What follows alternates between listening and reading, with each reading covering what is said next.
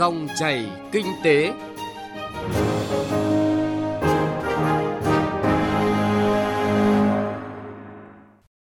Các biên tập viên Thành Trung và Thu Trang xin kính chào quý vị và các bạn. Dòng chảy kinh tế hôm nay thứ ba ngày 23 tháng 3 năm 2021 sẽ có những nội dung chính sau đây.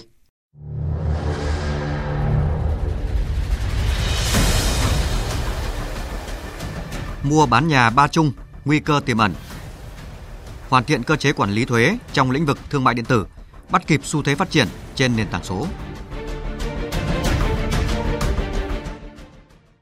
Trước hết, mời quý vị và các bạn nghe một số thông tin kinh tế đáng chú ý.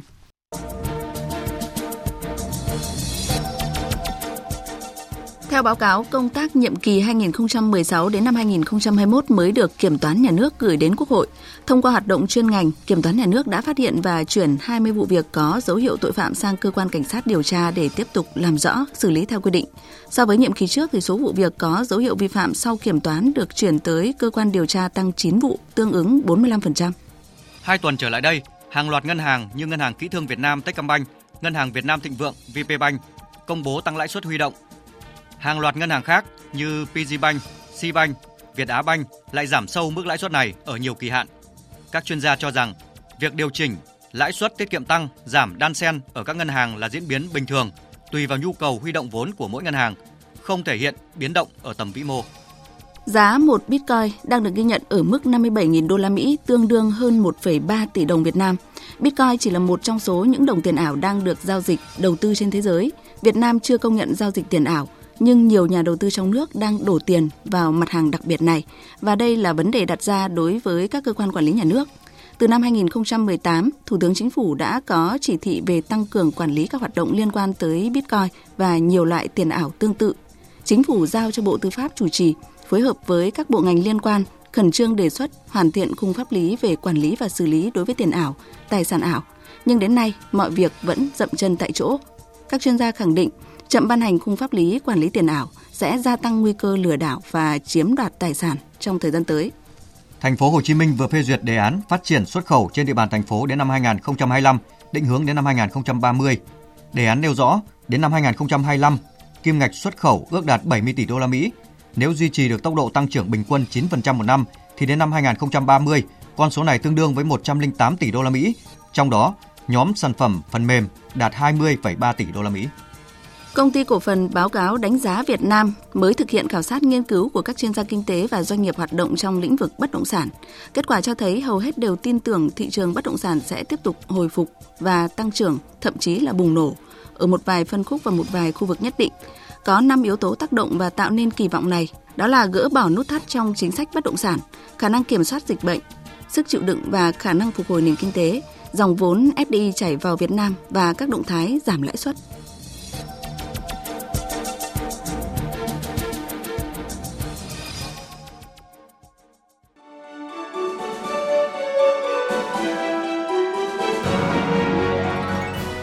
Chảy kinh tế, dòng chảy cuộc sống.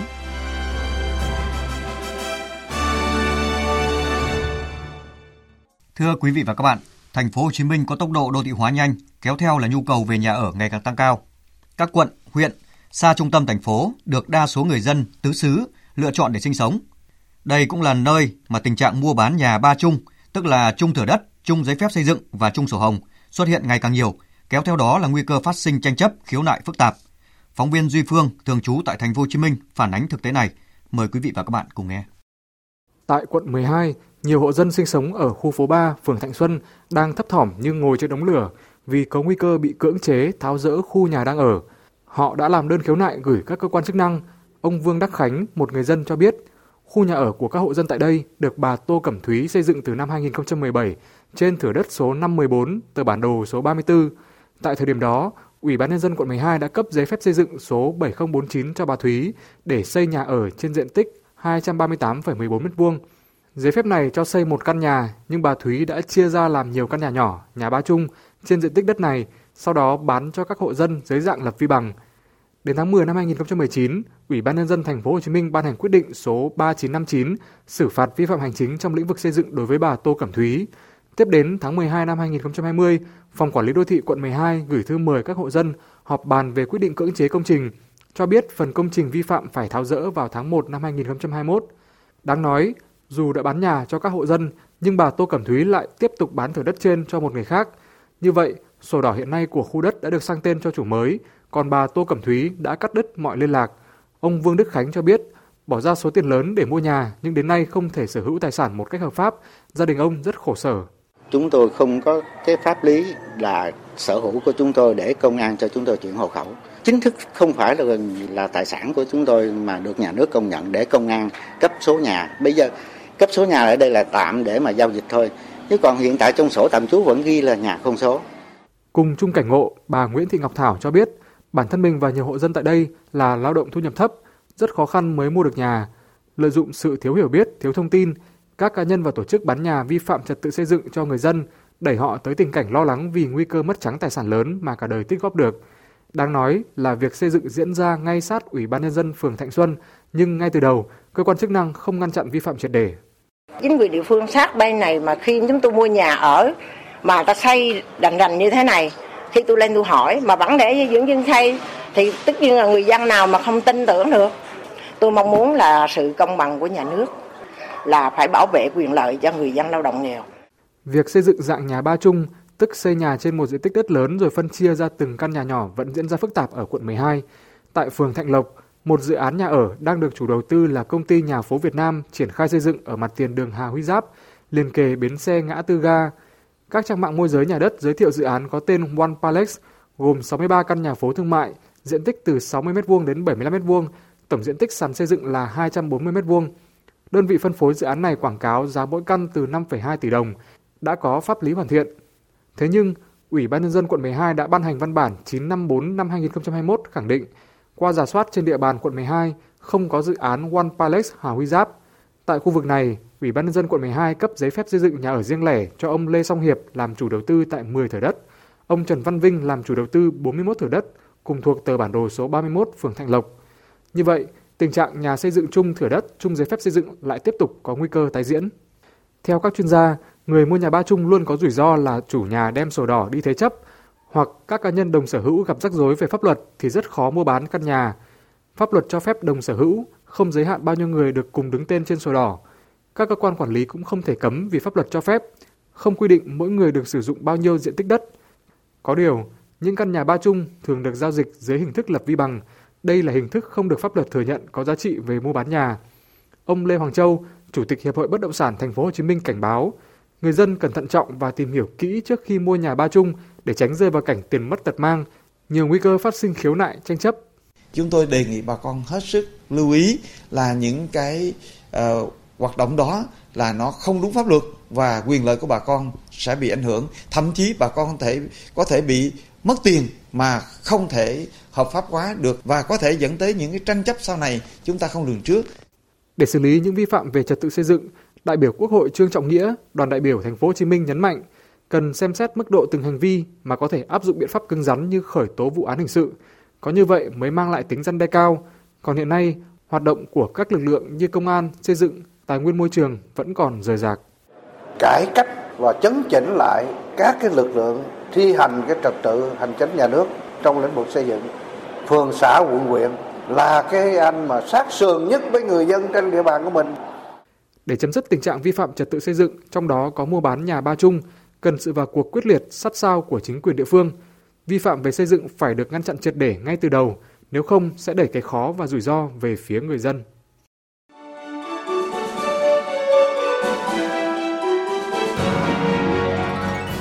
Dòng chảy kinh tế, dòng chảy cuộc sống.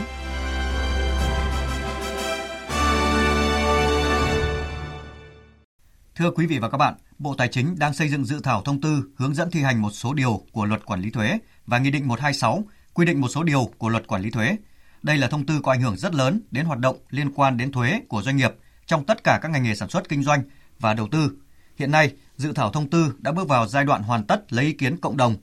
và các doanh nghiệp để chỉnh sửa lần cuối và trình Bộ Tài chính thông qua trong thời gian tới. Có thể là ngay cuối tháng 3 này. Trước hết, chúng tôi chuyển đến quý vị và các bạn một số nội dung được nhấn mạnh trong dự thảo thông tư hướng dẫn thi hành một số điều của luật quản lý thuế. Quy định mới về đồng tiền khai thuế và nộp thuế bằng ngoại tệ và tỷ giá quy đổi, đó là được sử dụng các ngoại tệ tự do chuyển đổi chứ không chỉ bằng đô la Mỹ như hiện nay. Các trường hợp được khai thuế và nộp thuế bằng ngoại tệ mới được bổ sung một là phí, lệ phí và khoản thu khác do cơ quan đại diện ngoại giao ở nước ngoài thu hoặc là cơ quan tổ chức được phép thu bằng ngoại tệ theo quy định tại các thông tư về phí và lệ phí. Hai là trường hợp nhà cung cấp nước ngoài đối với hoạt động thương mại điện tử. Khai thuế, tính thuế và phân bổ nghĩa vụ thuế đối với đơn vị phụ thuộc được áp dụng, phân bổ với hoạt động sản xuất kinh doanh của chi nhánh khác tỉnh hoặc là thành phố nơi đặt trụ sở chính hoặc trường hợp cụ thể được nêu tại thông tư. Nguyên tắc phân bổ là số thuế phải nộp cho các tỉnh nơi được hưởng nguồn thu ngân sách phải đảm bảo không lớn hơn số tiền thuế phải nộp trên hồ sơ khai thuế của người nộp thuế. Dự thảo thông tư hướng dẫn thi hành một số điều của luật quản lý thuế cũng như quy định về xử lý bù trừ số tiền thuế, tiền chậm nộp và tiền phạt đã nộp thừa, về hoàn thuế nộp thừa, hoàn thuế theo pháp luật về thuế và việc xác nhận nghĩa vụ thuế. Ngoài ra, dự thảo thông tư còn có một số sửa đổi quy định về tính thuế, hồ sơ trình tự và các biểu mẫu đi kèm, cách phân loại và phương pháp tính thuế với cá nhân, với hộ kinh doanh, quản lý thuế với hoạt động kinh doanh dựa trên nền tảng số vân vân.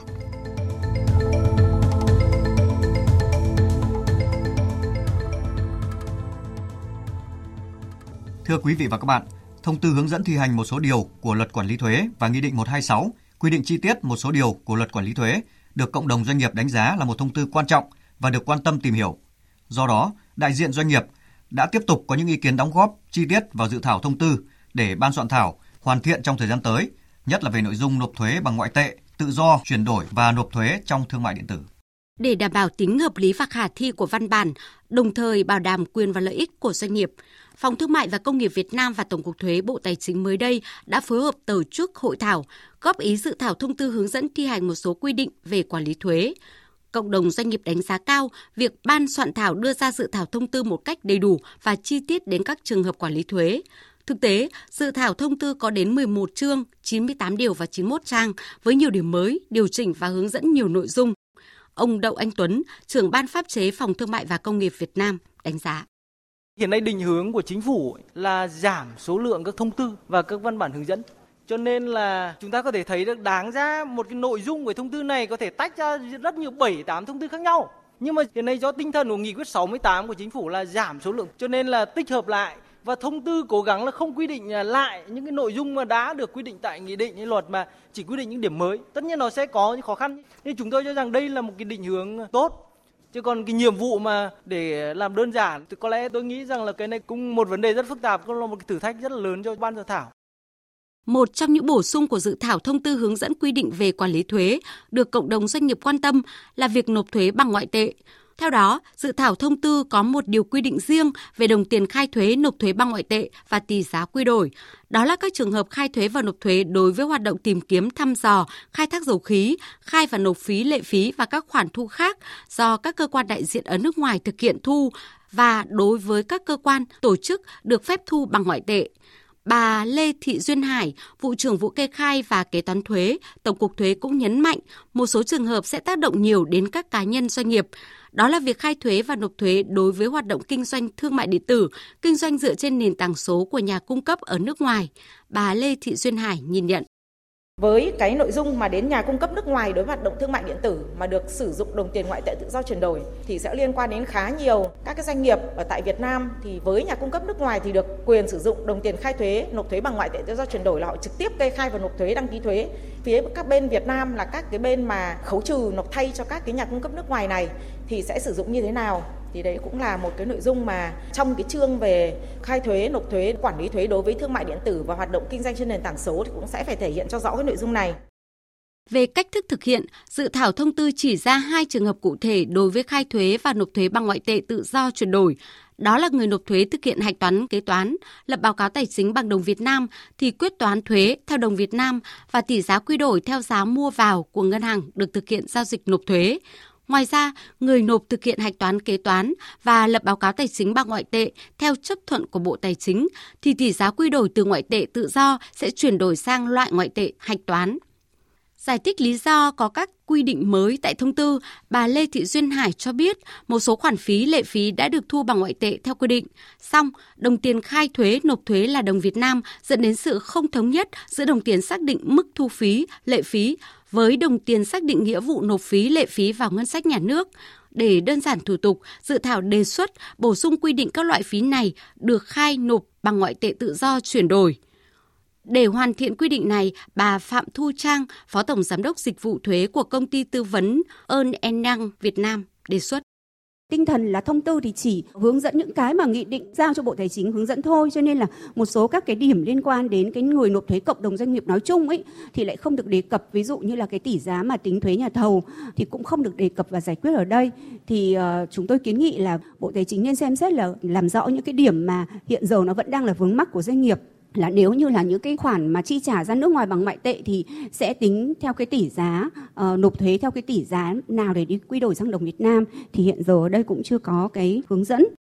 Theo đại diện của Ôn En Ang Việt Nam, thuế nhà thầu nước ngoài là nghĩa vụ của đối tác nước ngoài, bên Việt Nam chỉ là người khấu trừ và nộp thay. Cơ sở tính thuế vẫn là doanh thu của nhà thầu theo từng lần thanh toán. Vì vậy, cần áp dụng đúng nguyên tắc tỷ giá mua của ngân hàng thương mại.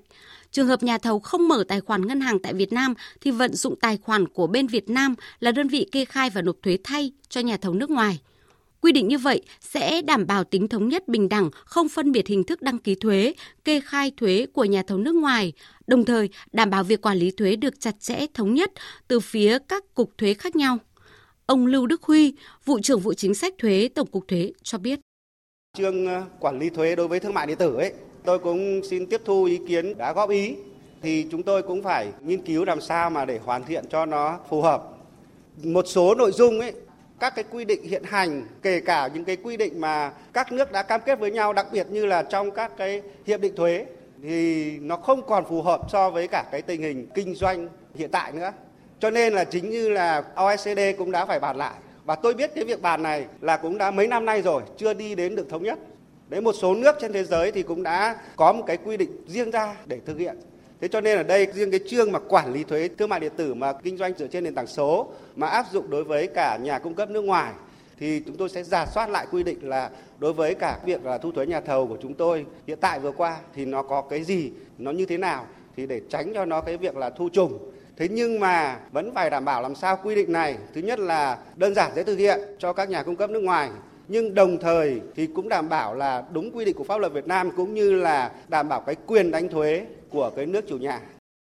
Có thể nói, quản lý thuế đối với hoạt động kinh doanh thương mại điện tử, kinh doanh dựa trên nền tảng số có đối tượng áp dụng khá mới, lại đặc thù và phức tạp. Do đó, dự thảo thông tư về quản lý thuế dành riêng chương 9 để hướng dẫn thực hiện, Cụ thể, quy định đối với nhà cung cấp ở nước ngoài không có cơ sở thường trú tại Việt Nam, có hoạt động kinh doanh thương mại điện tử, kinh doanh dựa trên nền tảng số tại Việt Nam và quản lý thuế đối với cá nhân kinh doanh nhận được thu nhập từ nhà cung cấp ở nước ngoài đối với hoạt động kinh doanh thương mại điện tử, kinh doanh dựa trên nền tảng số.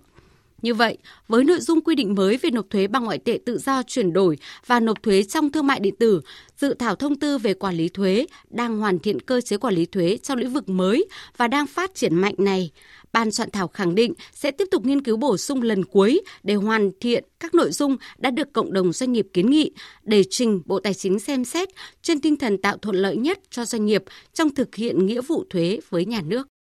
Đến đây thì thời lượng của dòng chảy kinh tế hôm nay cũng đã hết. Cảm ơn quý vị và các bạn đã quan tâm theo dõi.